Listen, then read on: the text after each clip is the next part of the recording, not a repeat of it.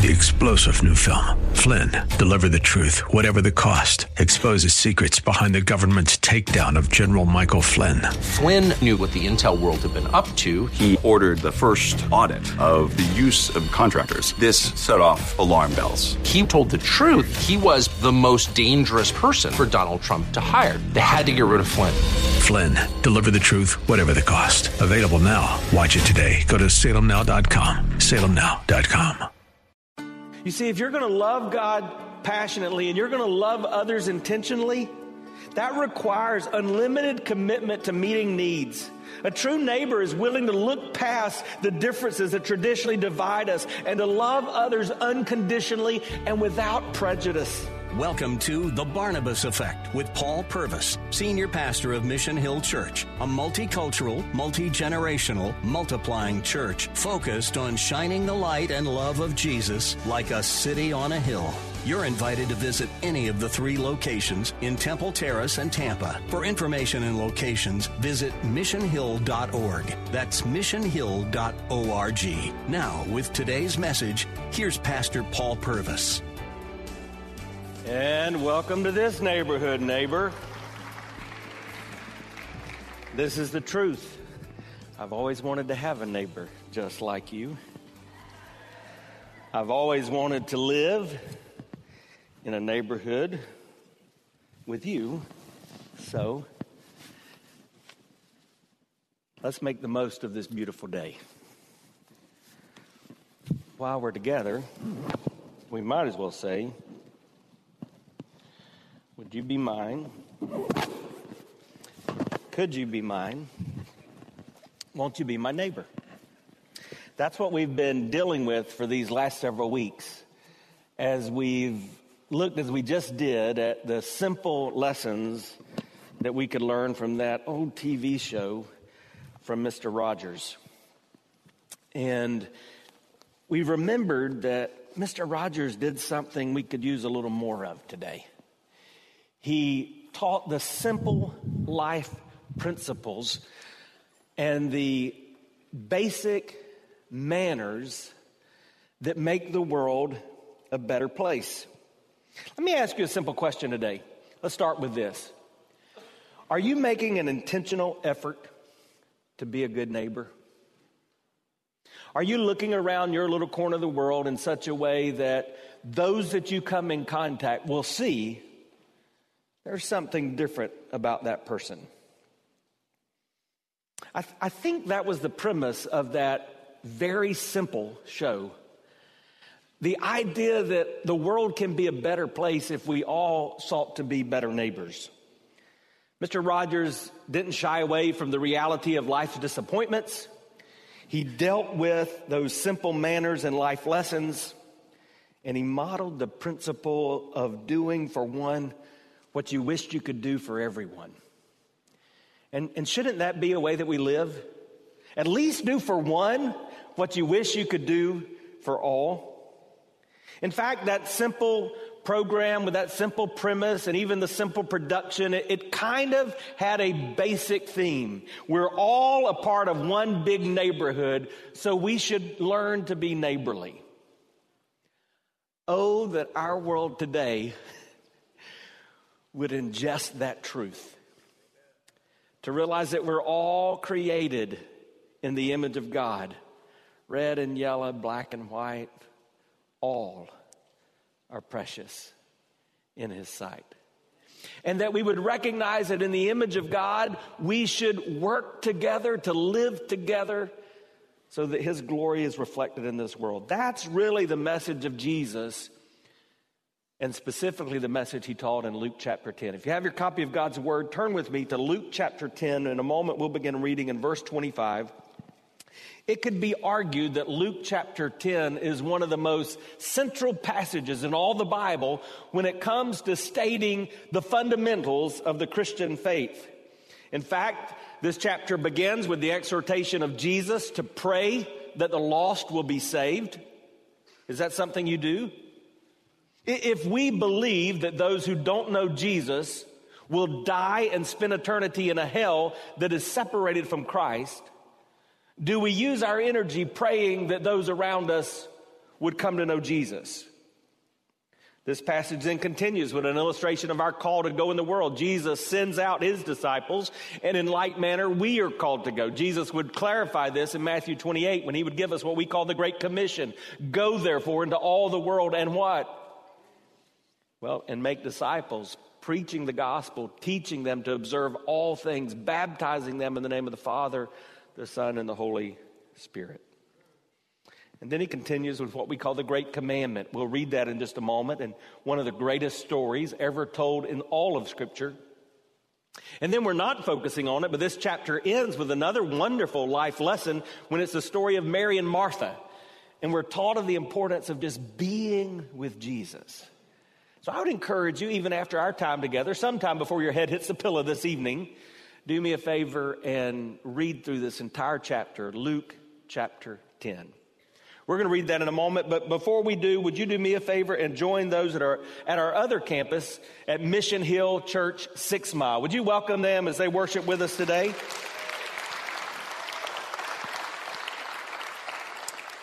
Luke chapter 10, beginning in verse 25.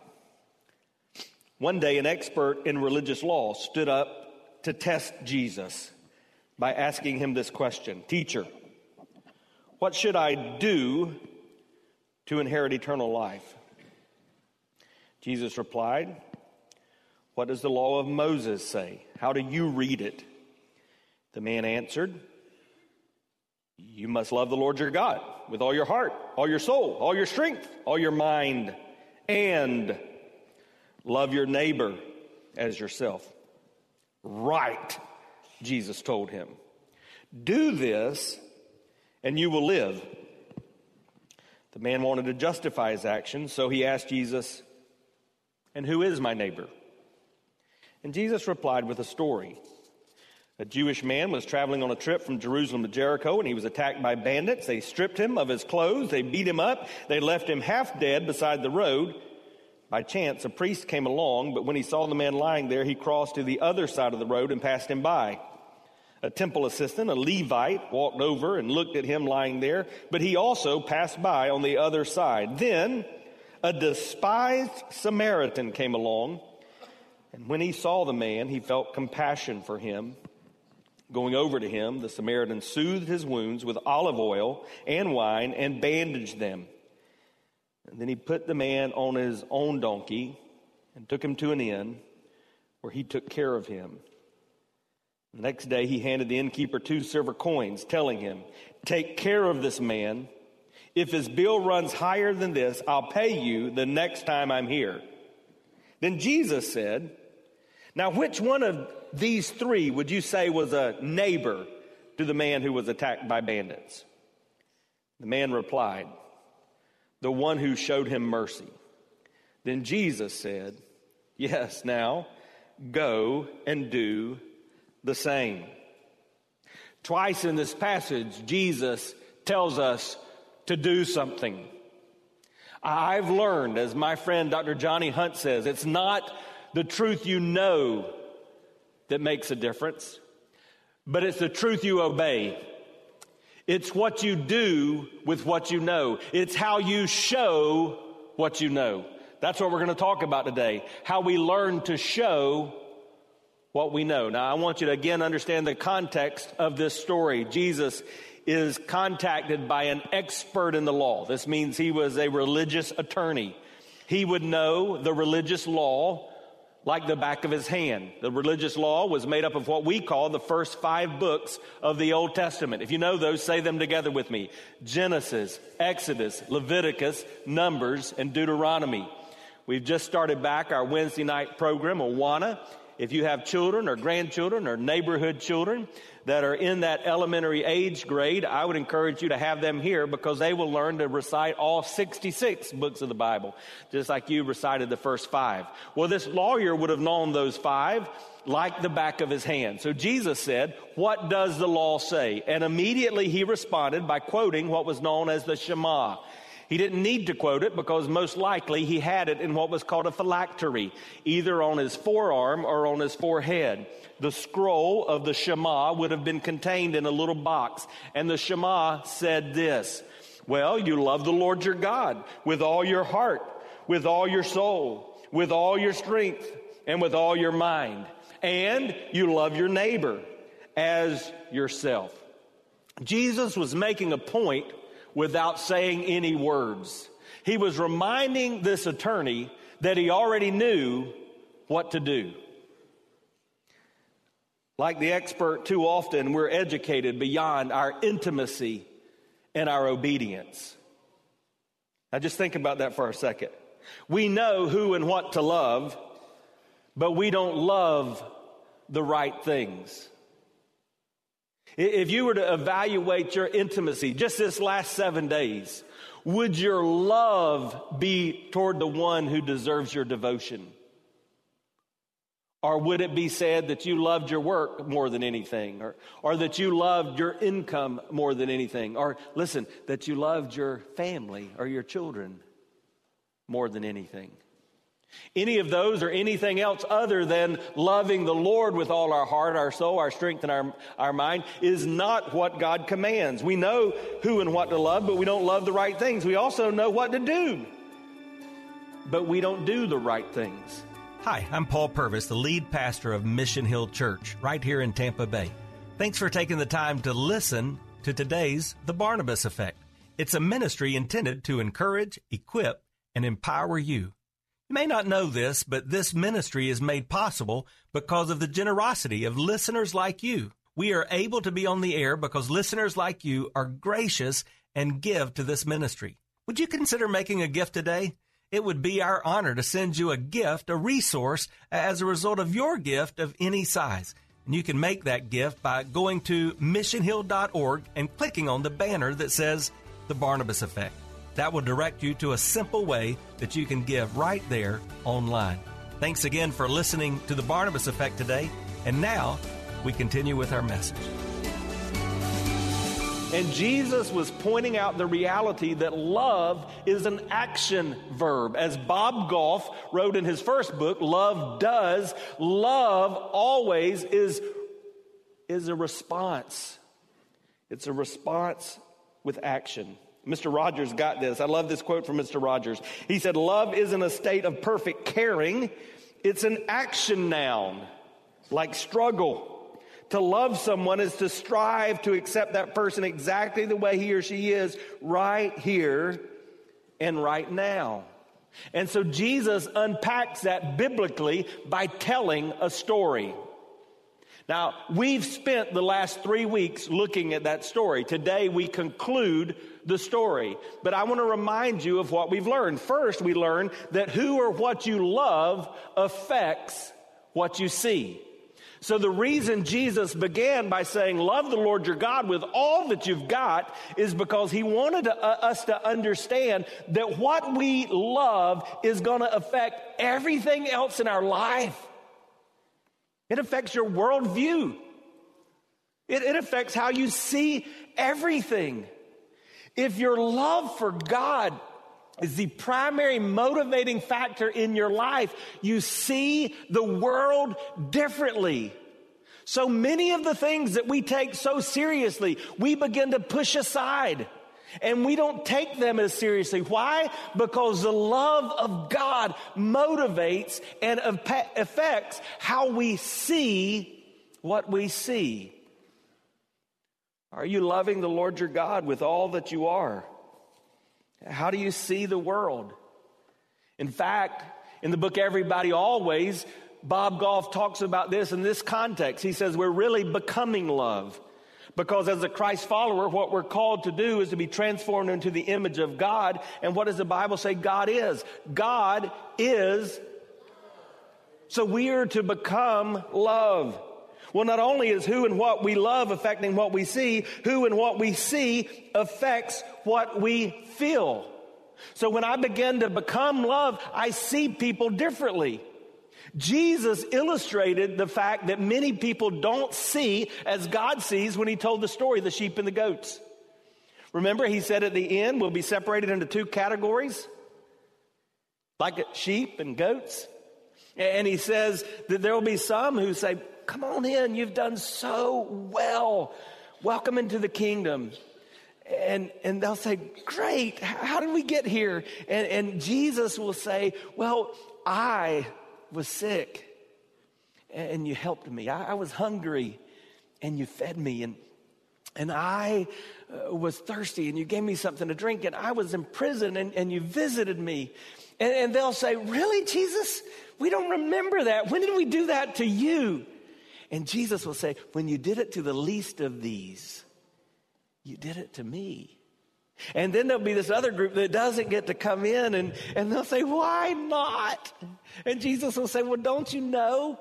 I was sick and you didn't help me. I was hungry and you didn't feed me. I was thirsty. You didn't give me anything to drink. I, I needed clothing and you didn't give me any clothes. And, and I was in prison and you wouldn't even come visit me. And, and they would say, Jesus, we didn't know you experienced any of those things. We don't remember not doing that. And Jesus would say, when you didn't do it to the least of these, you didn't do it to me. What was his whole point? His whole point was we've got to learn to see our world through the lens of God's love. And when we do, it will impact the way we see and respond to everyone. So, who and what we love affects what we see, and what we see affects how we feel, and how we feel affects what we do. Our feelings move us, they motivate us. When we're becoming love, we see people like Jesus and we're moved with compassion, just like Jesus was, and just like the Bible says this Samaritan was. He felt compassion or he was moved with compassion. So last week we talked some about our feelings and, and the importance of allowing our feelings to be subject to the governance of the gospel. Now, now, that's kind of a big sentence, so let me unpack it real quick. We all have feelings, right? Remember the song Feelings, nothing more than. So we all have these feelings that impact us. Some of you did not feel like coming to church today, but you got up and, and you came anyway. Some of you didn't feel like it, so you're watching at home. Hi, we're glad you're watching. Um, but our feelings motivate it. Some of you have been hurt, and so you're, you're motivated by those feelings of anger, or bitterness, or unforgiveness. Uh, some of you see what your neighbor has and, and you want it, and so you're motivated by feelings of covetousness or jealousy. Some of you have gone through turmoil and you're motivated by feelings of pain. And all of those may be real feelings. All we learned last week was, though, that our feelings should first and foremost be motivated by the power of the gospel. What's the power of the gospel? That Jesus died for our sins. He was buried. That means our sins were buried. And he was raised from the dead so that we can have new life in him. And just like that power of the gospel raised Jesus from the dead, that same power is enough to over overcome any feelings that are unhealthy in our lives. And when we subject our, subject our feelings to the power of the gospel, we begin to feel the things that God feels, and we're moved with compassion. Our love for God and our love for others compels us to do something, which is the last thing Jesus teaches. What you do changes lives. You, you recognize that, right? It's not just what you know, it's not what you think, it's not what you sing about, even if you raise your hands. It's not what you amen. It's what you do that makes a difference in the lives of others. I, I want you to think about that just for a second. You have the opportunity to impact the lives of people made in the image of God in your little corner of the world. Let me restate that. God created you on purpose, for a purpose, and you have the ability to impact the lives of those around you for their good and for God's glory. So you better make sure you're doing the right things. You better make sure you're loving the right one and that you're seeing the right way, that you're feeling the right motivation and that you're doing the right things. And so Jesus made this clear. I want to read from a literal translation of this verse again before we move on, because I, I, want you to get this. This is called, and, and you can look this, it's even on your Bible app. It's called the Young's Literal Translation. Here's what it says And he answering said, Thou shalt love the Lord thy God out of all thy heart, and out of all thy soul, and out of all thy strength, and out of all thy understanding, and thy neighbor as thyself. Every bit of who you are, or as the old country preachers used to say, every fiber of your being should be motivated by your love for God and your love for others. That's why, for a number of years as a church, we've said our mission really is simple. It's not new. It's the same mission Christ followers have had for a couple thousand years. It's that we love God passionately and that we love others intentionally, straight from the life and the lips of Jesus. So then in the story, Jesus using what the New Living Translation called a despised Samaritan gives us four ways to show love. Remember, I'm learning to show what I say that I know. So, how do I show love? Let me just give you these four ways. Number one, you show love by getting out of your comfort zone. Uh oh.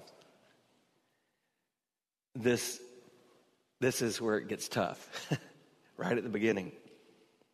So look at verse 34. Luke 10 34. The Bible says, going over to him, the Samaritan. Now, I want you just to look at that and think about what it's saying. Going over to him. Those first few words are all I want you to focus on. That's the way you respond in love. There were three people that passed this abused individual on the road that day. The first was a priest, and the Bible says he saw him and then went on his way. The second was a Levite, another religious person, and the Bible says he saw him, but he stayed on his side of the road and he went on his way. And the truth is, most of us can relate to those two guys. We see people all the time that look differently from us, that may have needs we're not sure we can meet, that scare us or maybe intimidate us. And it's not that we do bad, it's just that we don't do good. And we stay in our lane of comfort. But the Samaritan went over to him. You know what I've learned in life? Often, the best things in life take place when we leave where we are to go to that place that God wants us to be. It all started when the Samaritan left where he was and went where the need is. Think about it. He saw a hurt that he tried to heal, he saw a need that he tried to fill, and he did something. A demonstration of love always begins with a decision to do something. So some of you have a pen, pencil, lipstick, mascara, Crayola. Some of you are writing with your uh, thumbs on your phone right now. If you're doing that, which I'd always encourage you to do, I want you to write down this question. What does God want me to decide to do? See, it's one thing to learn a truth, it's another to act on it. What does God want me to decide to do before I leave this place today in response to the hearing of the truth of His Word? The good, the good Samaritan encountered the exact same circumstances as the priest and the Levite. He just chose to do something about what he saw and felt. How many times would it be said of you or me that we see or feel something without doing something? Doesn't mean it was an easy choice, but it was the right choice. As we said last week, it didn't mean that what he felt was good, but it was right. Let me give you another quote from Mr. Rogers. We live in a world in which we need to share responsibility. It's easy to say, it's not my child, not my community, not my world, not my problem. Then there are those who see the need and respond.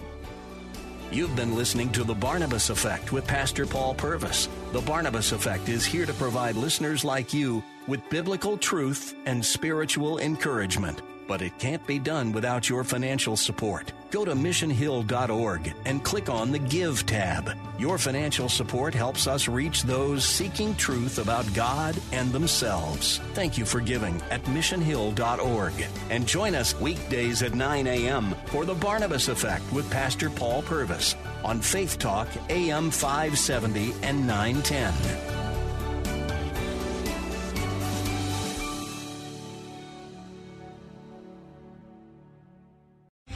Three star general Michael J. Flynn, head of the Pentagon Intelligence Agency, knew all the government's dirty secrets. He was one of the most respected generals in the military. Flynn knew what the intel world had been up to, he understood its funding. He ordered the first audit of the use of contractors. This set off alarm bells.